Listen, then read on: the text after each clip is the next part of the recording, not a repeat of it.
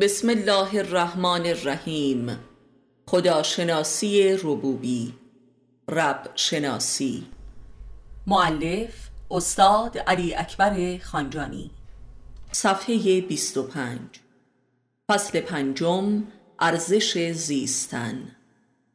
یک. آیا زندگی ارزش زیستن دارد؟ آیا من لایق زندگی بودم؟ آیا بودن یا نبودن من در این جهان چه فرقی دارد؟ اینها ذاتی ترین مسائل وجود هر بشری است که از سرآغاز سن عقل و بلوغ از اعماق ذاتش سر بر می آورد ولی متاسفانه بسیار اندکند که به این سوال بپردازند و لذا تلاش می کنند که این صدا را در خود خفه و پژواکش را فراموش کنند و این همان اساس و سرآغاز از خود بیگانگی انسان به اراده خیش است و زمینه غفلت و نسیان و کفر و انکار حیات و هستی خیشتن است دو آیا تو کیستی؟ از کجایی و برای چیستی؟ این ندای وجدان هر کسی است و در حقیقت کلام خدا با انسان است و نخستین وحی وجودی است انبیای الهی کسانی هستند که گوش خود را در قبال این سوال کر نکردند و بدان گوش فرا دادند و در صدد پاسخ به آن بودند تا به مسائل و خطابه های دیگری از خداوند روبرو شدند و نهایتا هم کلام خدا شدند. سه. این بسیار دردناک است که آدمی بود و نبود خود در جهان را على بیابد. این همان معنای عدم است و عدمیت آدم است زیرا فقط آنچه که وجود ندارد بود و نبودش علی است. و در اینجا برای هزارمین بار حق کلام علی را درک می کنیم که کسی که خود را نمی شناسد نابود است. چهار. آیا فرق بود و نبود من در جهان فقط میزان زباله است که تولید کرده ام؟ که آن هم در سایر زباله ها محو و نابود می شود آیا فرق بود و نبود من؟ احتمالا فرزندانی است که به بهانه همخوابگی من با زنی تولید شده اند؟ بی تفاوتی و بیزاری آنها هم از من نشان دهنده عدم تعلق و ارتباطشان با من است و اینکه حد اکثر چند سالی بعد مرگم به یادم آورند و همین. پنج. آیا فرق بود و نبود من در جهان؟ سنگ قبری است که چند سالی به نام من رقم می‌خورد. آن هم بی آن که دیدار کننده ای داشته باشد. شش. آیا فرق بود و نبود من در جهان؟ چند برگ کاغذ کپک زده و خاک خورده است که در اداره ثبت احوال و اسناد به نام من چند سالی باقی میماند که وارثان من را گاه به یاد من اندازد. هفت آیا فرق بود و نبود من نام فامیلی است که بر تعدادی از افراد نژادم مشترکاً بر زبان رانده می شود؟ و یا تکرار نام من است که بر برخی از افراد شجرم احتمالا نهاده می شود که امروز با نامهای مستعار از سر زبانها هم می افتد؟ هشت آیا فرق بود و نبود من مقادیری خاطرات تلخ و شیرین است که برای مدتی محدود گاه بر اسهان می آید که آن هم عموما خاطرات تلخ است که ماندگارتر است. نو آیا فرق بود و نبود من؟ نام و شهرتی است که احتمالا در اوراق کتب ثبت می شود و مرا تحت عنوان نویسنده مخترع جانی هنرمند یا تبهکاری بزرگ گهگاه به یادها می آورند آن هم بیان که اصلا مرا بشناسند و به من احساسی داشته باشند. فقط یک نام محض به همراه ویژگی هایی عجیب و همین. اسمی بی مسما و بی روح و بی صاحب. ده. ولی مسئله اینها نیست بلکه آن است که من در نزد خود و همینک که زنده چه فرقی در بود و نبود خود می بینم که به جز مقادیر زبالهی که روزمره تولید می کنم و عاداتی که از من جدا نمی شوند و اسواتی که طبق عادت از من تولید می شود و در فضای لامتناهی نابود می گردد و نفسی که به جبر می کشم و جانی که می کنم تا لحظات را از سر خود وا کنم تا از شر مهلتی که به نام عمر به من داده شده هرچه زودتر رها شوم تا ببینم که بعد چه می شود و آیا با مرگ هم هیچ فرقی ایجاد می شود در من و جهان من. و یا همه چیزهای بیهوده چنان ختم می شوند که گویی هرگز نبودند و گویی بسیاری از اشیا و آدمها از شر من نجات مییابند و فضای بیشتری در طبیعت برای رشد و نمو و حشرات پدید می آید و اموال بر جای ماندم. به برخی می رسد که شاید اینها آخرین و تنها خیر من در این جهان باشد که از من به دیگران می رسد و شاید به همین دلیل اینقدر حرس برای اندوختن ثروت و افزایش مالکیت دارم تا مصرف کنندگانش بعد از من شاید یادی از من کنند که اکثرا این یاد با نفرت و فحش و تهمت همراه است که البته شاید بهتر از هیچ باشد. یازده.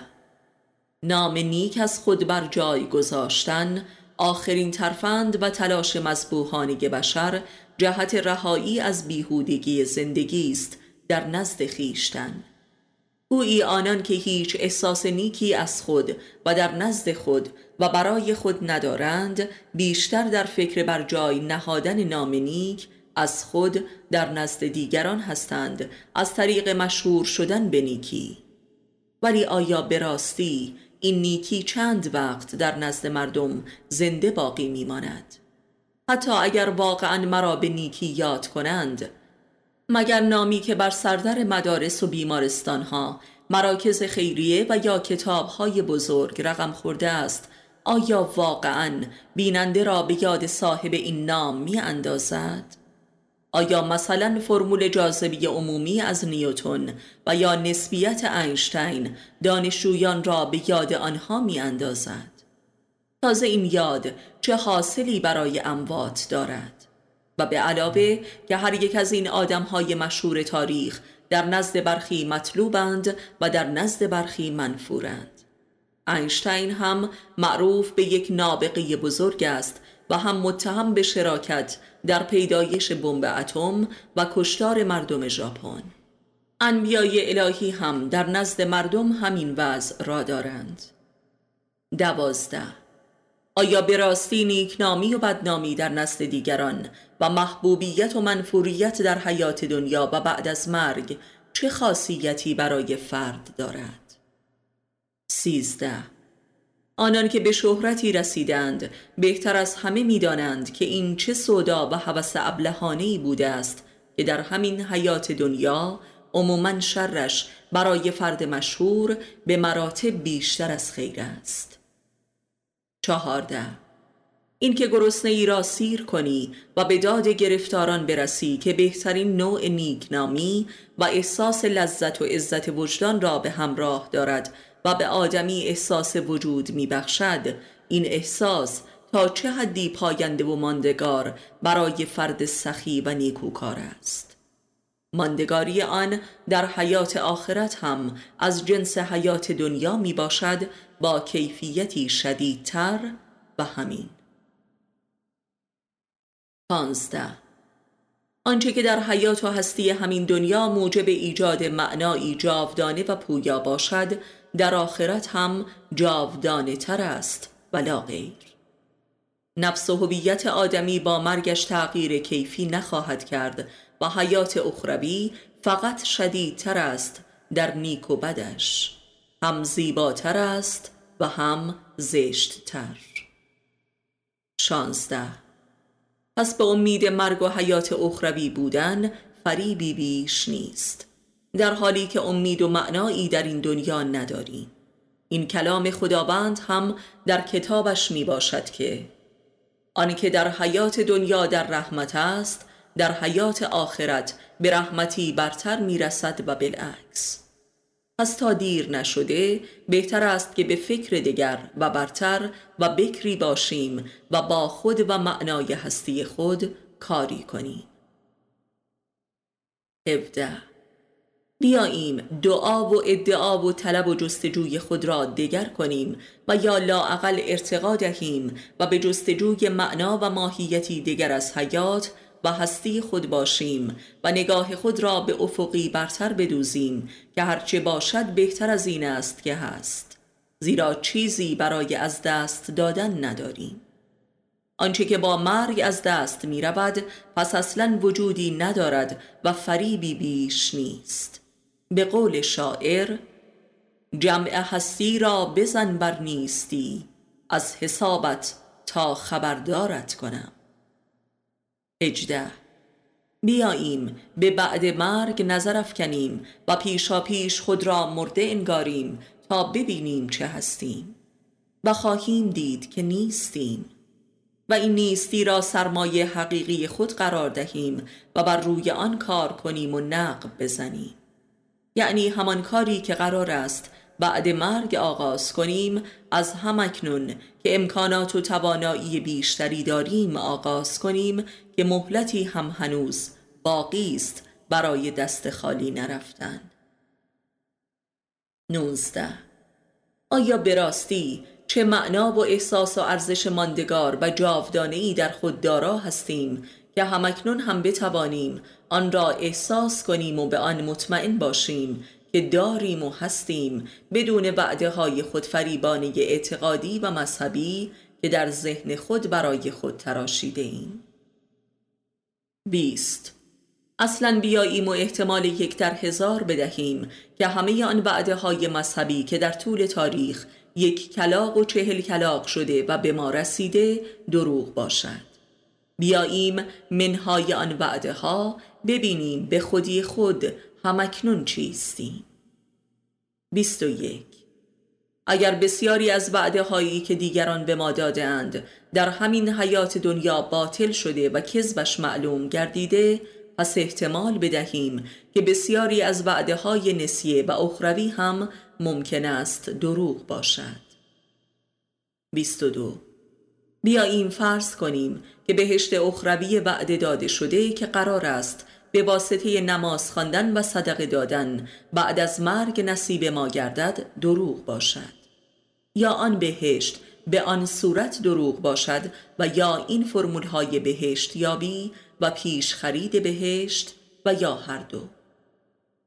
23 بی تردید جاودانگی آرمان نهایی هر بشر و بلکه هر جانداری است. حال این جاودانگی اگر با حس سعادت و خوشی و لذت و عزت فرارونده و بیپایان باشد ایدئال است و همان بهشت موعود است. این احساس آیا تا چه حدی همکنون در دل و جان و روان ما جاری است و حاضر است و می توانیم آن را اندکی از راه دور ببوییم و متصور شویم و از آن برخوردار باشیم؟ 24 وصف عیش نصف عیش است.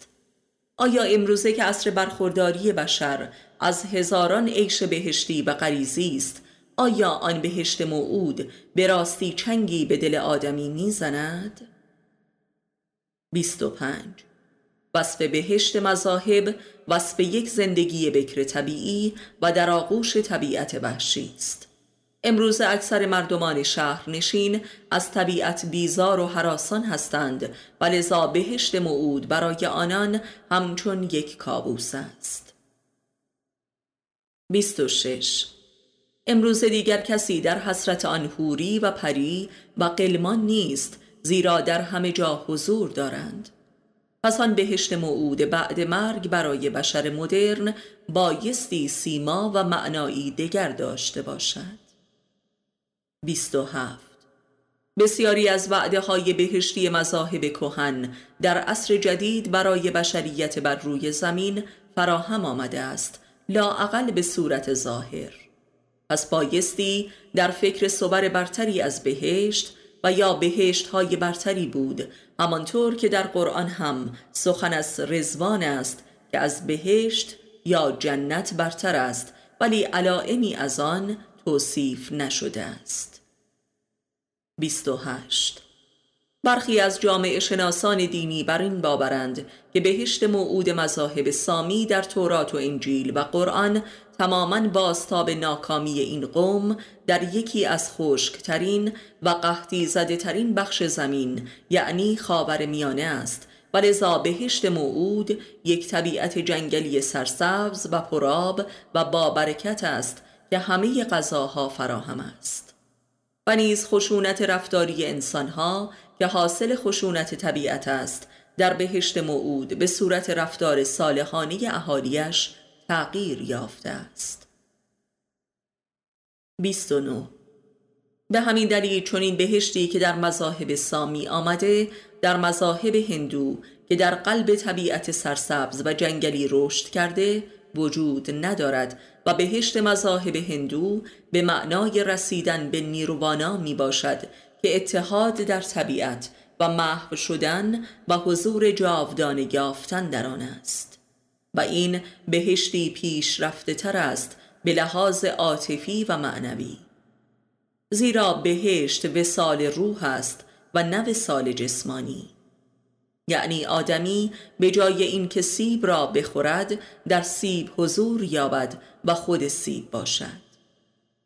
به جای اینکه بدن یار را در آغوش گیرد با روح او متحد و یگانه شود و این بهشت معنوی و روحانی است که پیشرفته تر از بهشت جسمانی می باشد و این بهشت وحدت وجود می باشد که در عرفان اسلامی هم از نوع بسیار برتر و عاشقانه ای رخ نموده است که از بهشت هندی پیشی گرفته است.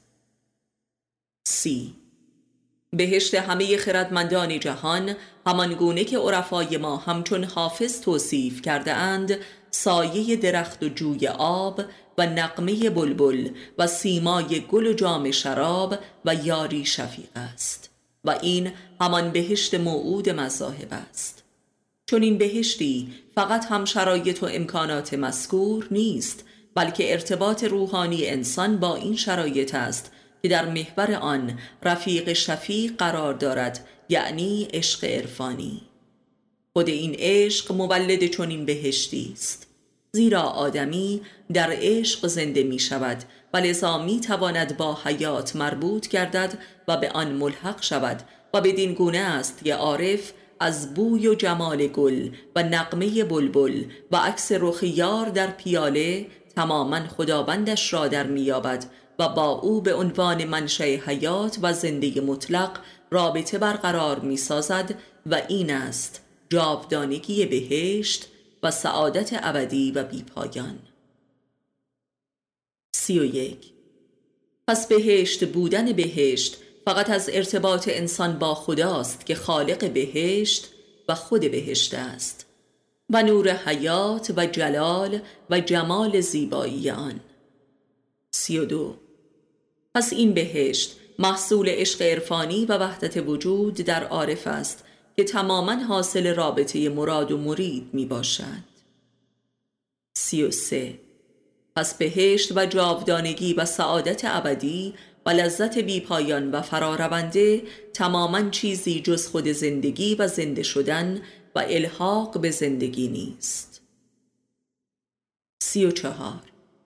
و کل دین خدا و معارف و تلاش های معنوی هم راه و رسم رسیدن به زندگی و حی و حاضر شدن است و در حضور حی یعنی خداوند قرار گرفتن است و با او مربوط شدن و به او ملحق گشتن. این همان جریان زندگی است. سی و پنج. آیا به راستی ما تا چه حدی زنده ایم و از زندگی برخورداریم و جاودانگی آن را در خود درک و احساس می کنیم؟ سی و شش. چون دو نفر دل در میان نهند سومی خداست. این است سرات المستقیم خدا و راه یابی به بهشت خدا و جاودانگی و سعادت ابدی. این همان عشق عرفانی و رابطه مراد و مرید و درب رزوان الهی می باشد. سی و هفت. پس با ارزشترین و عالیترین و ماندگارترین عمل بشری نه نماز خواندن و ورد گفتن و صدقه دادن و خیرات نمودن و باری به هر طریق به شهرت رسیدن و نام نیکی از خود در میان اموات بر جای نهادن. بلکه یافتن دوست صدیق و دل زنده به عشق حق و دل نهادن در نزد اوست. این است که آخرین پیامبر آخر زمان نیز می‌گوید که کسی را که امام نیست ایمان نیست یعنی خدا نیست. یعنی اجری نیست و بهشتی نیست و همه تلاشهایش محکوم به ابطال و برزخ و دوزخ است. سی و هشت. راه دین هم به قول خداوند راه زنده شدن است به روح زندگانی. زنده شدن است به خدا. زنده شدن است به عشق الهی و برای آدمی زندگانی غیر از این نیست و ما بقی دوزخ است. سی و نو آدم دل مرده هرچه که نماز بخواند دیوانه تر می شود و هرچه که بیشتر صدقه می دهد شقی تر می شود و هرچه که مشهورتر می گردد روسپیتر می شود و هرچه که پولدارتر می شود معذبتر و رنجورتر می گردد چهل زندگی فقط به این دلیل ارزش زیستن دارد و ارزش این همه رنج کشیدن و عذاب بردن و خون دل خوردن و جان کندن و زجه زدن را دارد که اگر و حتی اگر یک در میلیارد آدمی در این عرصه بتواند با خداوند رابطه برقرار کند. همین و بس. یعنی به این امید و احتمال که بتواند زنده به روح گردد و دلش به نور خداوند حیات یابد. یعنی به این امید و احتمال که آدمی حقیقتا بتواند زنده شود. این همه جان کندن به امید و احتمال زنده شدن است. ما زنده نیستیم بلکه مفروض به زندگی هستیم. همانطور که هستی ما هم یک جعل است. یک فرض و قرض است تا شاید تحقق یابد. زندگی برای انسان یک فرصت است. فرصت زنده شدن و به زندگی پیوستن. فرصتی برای شناخت زندگی که خداوند است. بیاییم و این فرصت را هدر ندهیم حیف است. و حیفی هولناکتر از این در کائنات نیست. حیف و هزار افسوس بر انسان که جز زندگی همه چیز را می جوید و لذا جز دروغ نصیبش نمی گردد. فصل ششم راز حضور و ظهور یک عجبا خدایی که در نزد اندیشه و ادراک بشری مظهر غیب مطلق و غیب العیوب است خود را نقایب که حاضر مینامد و ظاهر پس معلوم است که این آدمی است که قایب است که او را نمی یابد و نمی بیند دو همانطور که خداوند برای مخلوقاتش حاضر و ظاهر است انسان هم نه برای خود و در نزد خودش بلکه در نزد دیگری و برای دیگری می‌تواند حاضر و ظاهر باشد. سه آدمی به میزانی که اسیر خود و خودپرستی است قایب و مفقود و بلکه معدوم است و گم و گور و مدفون در تن خیش. چهار. خداوند در عشق به عدم و هستی بخشیدن به آن است که حاضر و ظاهر شده است. آدمی هم در عشق به دیگران و خدمت و سخاوت به دیگران است که حاضر و ظاهر می شود و به عرصه حضور و ظهور می آید. پنج. عشق ایساری قلم رو به حضور و ظهور انسان است. یعنی آدم در غیر به عرصه حضور و ظهور می رسد و در خودش گم و گور است و اصلا مرده و نابود است. شش. همانطور که خداوند خالق هم در وجود مخلوقاتش که محبوبهایش هستند حاضر و ظاهر می شود و اصلا جهان به همین مقصود خلق شده است. و این است که آن خدای خصوصی و ذهنی هر کس اصلا خدا نیست و هوای نفس اوست. و خدای حقیقی در عشق عرفانی به مراد درک و بلکه دیدار می شود. خداوند حتی در قیامت کبرا هم در جمال انسان آشکار می شود یعنی در قلم رو به صورت خاکی. و این است که خاک مورد سجده قرار گرفته است. هفت خداوند که مظهر خود و هستی فزاته است و تنها موجودی است که خود خودش هست و از خود و در خود است حضور و ظهور در غیر خود است. تا چه رسد به انسان که ذاتا بی خود است و خود آدمی عدم است. هشت. وجود آدمی ذاتا غیر است. ولذا در غیر متجلی و حاضر و ظاهر می شود نو عشق به خیش و خاندان قایت خودپرستی است. زیرا آدم خیشان و خاندان را تماما برای خود می خواهد و این عشق تصرفی و بلنده و شیطانی است. عشق به غیر است که اصلا عشق است و عشق الهی است و عمل خدایی است و لذا عرصه حضور و ظهور انسان است. ده. عشق به غیر عشق به مستضعفین و درمانده ترین و بلکه کافرترین آدم ها و نهایتا عشق به زد و دشمن خیش. این است عشق حقیقی و عرصه حضور و ظهور انسان. همانطور که خداوند هم به کافرترین و عدوترین موجوداتش اشد عشق و رحمتش را نصار کرده است یعنی انسان. و این است اخلاق الله. اخلاق الله همان اخلاق حضور و ظهور است. یازده. مگر نه اینکه آدمی جز ظهور و آمدن به عرصه عرفات هیچ آرمان دیگری ندارد و کل تلاش او در زندگی دارای چنین نیتی است که شاید در یک نفر حاضر و ظاهر شود و معرفی و شناخته شود. پس عشق به ظهور و حضور یک عشق ذاتی و برحق و الهی است. و راز خلقت است و این همان عشق ایساری است. دوازده. آنکه خود را فدا و فنای غیر و بلکه دشمنانش می کند در آنها حضور و ظهور می یابد سیزده. حضور و ظهور همان راز فنای از خود است و بقای در غیر. چهارده. خود و هرچه که مربوط به خود است محکوم به فناست.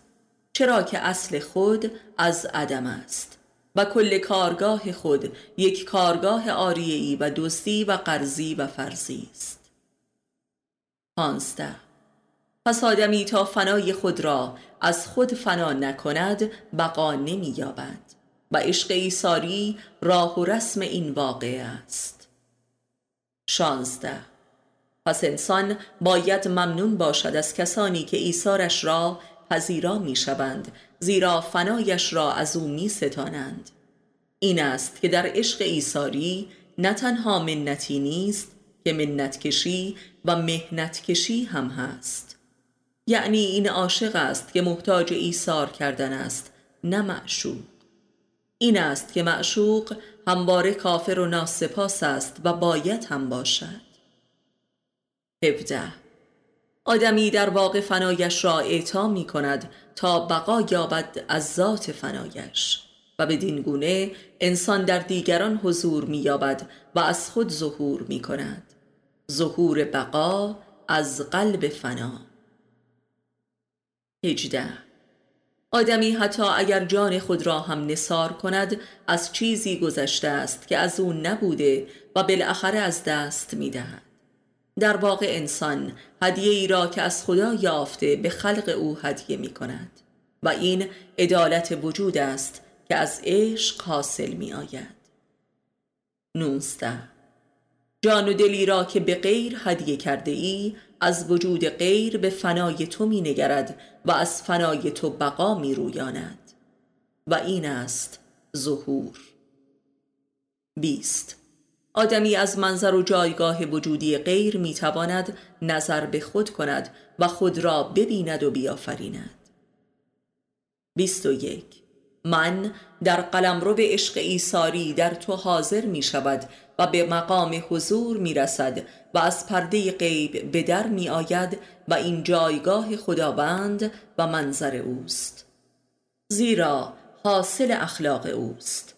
و اینک من در تو محضر او شده است و این هو از جایگاه تو بر من می نگرد منی که فنا شده است و یک بار دیگر از این فنا بقای الهی می آفریند و این ظهور انسان است که معرفت خداست. این خلیفه خداست. ظهور خداست. فصل هفتم گفتگویی بین کفر و ایمان. یکی می گفت اگر به اندازه کافی پول داشته باشم خدا هم از من راضی خواهد بود زیرا به خاطر پول مزاحمش نمی شوم و تظاهر به پرستش او نمی کنم زیرا او از ریاکاران بیزار است. گفتم خدا از پولدارها هم بیزار است. گفت پس معلوم است که بخیل است و گدایان خود را دوست می دارد و ریاکاران را که او را به خاطر نان می پرستند گفتم خدا فقط گرسنگانی را دوست می دارد که او را بپرستند بی آنکه توقع نان از او داشته باشند. گفت پس معلوم است که خدا مرض مردم آزاری دارد و علاوه بر این توقع غیر ممکن هم از بشر دارد. چگونه می توان با شکم گرسنه او را پرستش کرد؟ گفتم اتفاقا فقط با شکم گرسنه و بدنی رنجور و در حالی که آدم آرزوی مرگ می کند می تواند خدا را بپرستد و بخواند. زیرا او مقیم وادی فناست و آدمی تا بوی فنا به مشامش نرسد بوی خدا را درک نمی کند گفت پس اصلا برای چه آدم را از عدم آفرید؟ میگذاشت تا آدم همچنان در عدم بماند زیرا در آن صورت شبان روز خدا را می پرستید و هم نشین خدا می‌شد چون خدا هم مقیم در عدم است. گفتم کسی که وجود ندارد چه می‌داند که عدم چیست؟ ولی کسی که یک بار به وجود آمد و دوباره روی به عدم نهاد این بار قدر وجود را می‌داند و عدمش را درک می کند و دست به دامان خدا می شود که موجودی عدمی است. گفت پس بگذار حیات دنیا را خوش بگذرانیم. وقتی که مردیم و به عدم ملحق شدیم خالصان او را خواهیم پرستید. فقط بعد از مرگ می‌توان از سر ناچاری گرسنگی را تحمل کرد و دست به دامان او شد. گفتم اگر آدم در این دنیا گرسنگی نکشد در آن دنیا از گرسنگی خواهد مرد. پس از همین دنیا باید برای گرسنگی و قحطی بعد از مرگ تمرین کنیم حیات دنیا فقط برای این تمرین بعد مرگ است. گفت آیا خدا نمی توانست آدم را طوری بیافریند که برای شناخت و پرستش او اینقدر محتاج عذاب کشیدن و بدبختی نباشد؟ چرا خدا اینقدر کار آدم را سخت کرده که همه کافر شوند و بعد به خاطر کفرشان همه را به دوزخ افکند؟ اگر پرستندگان حقیقی او همواره انگشت شماری بیش نیستند پس اشکالی در کار خلقت اوست که اکثر مردمان همیشه کافر و دوزخیند اصلا چه می‌شد که دینش را آسانتر می نمود که همه مردم مؤمن و بهشتی شوند و اصلا نیاز به دوزخ نباشد؟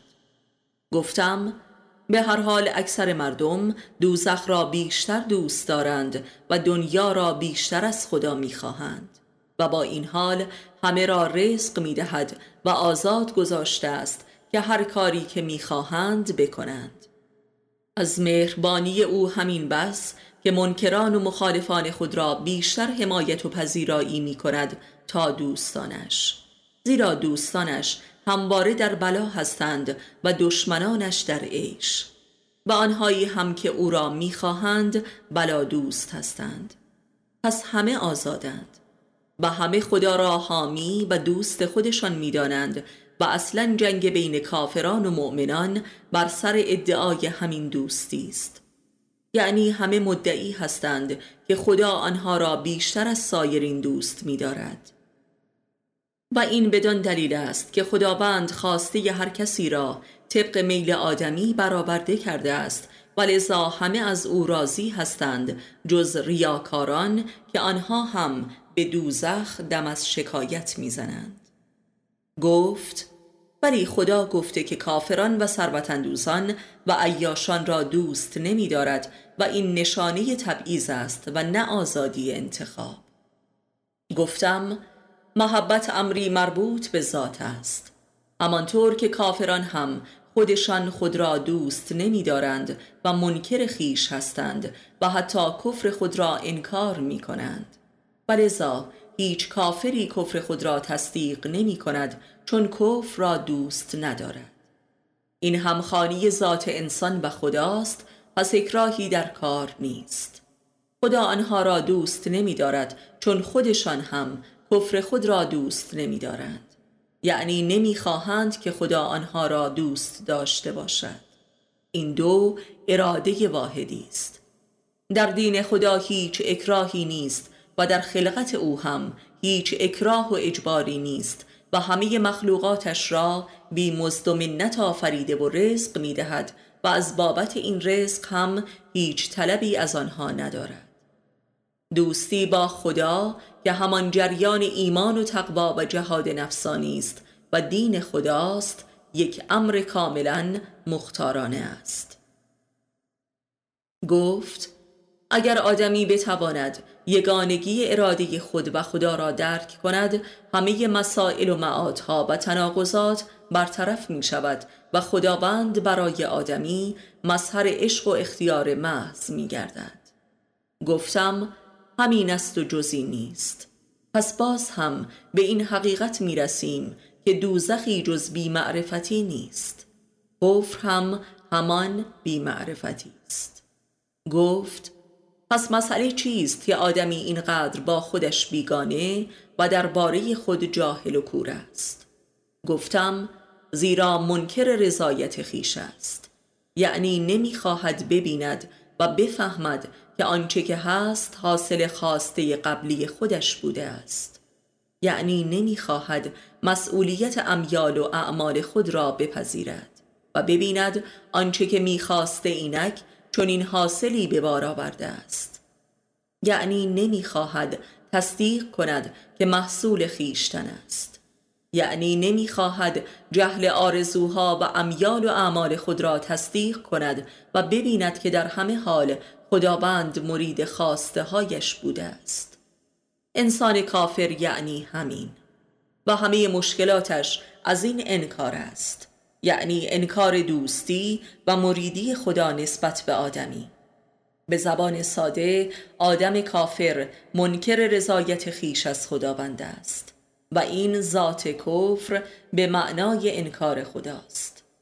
یعنی آدمی در همه حال راضی است ولی از رضایت خود شاکی است و این است کفر. و همه عذابها و بدبختیها و جنون بشری معلول این شکایت و انکار ناحق و دروغین و مالی خولیایی است. این راز از خود بیگانگی بشر است.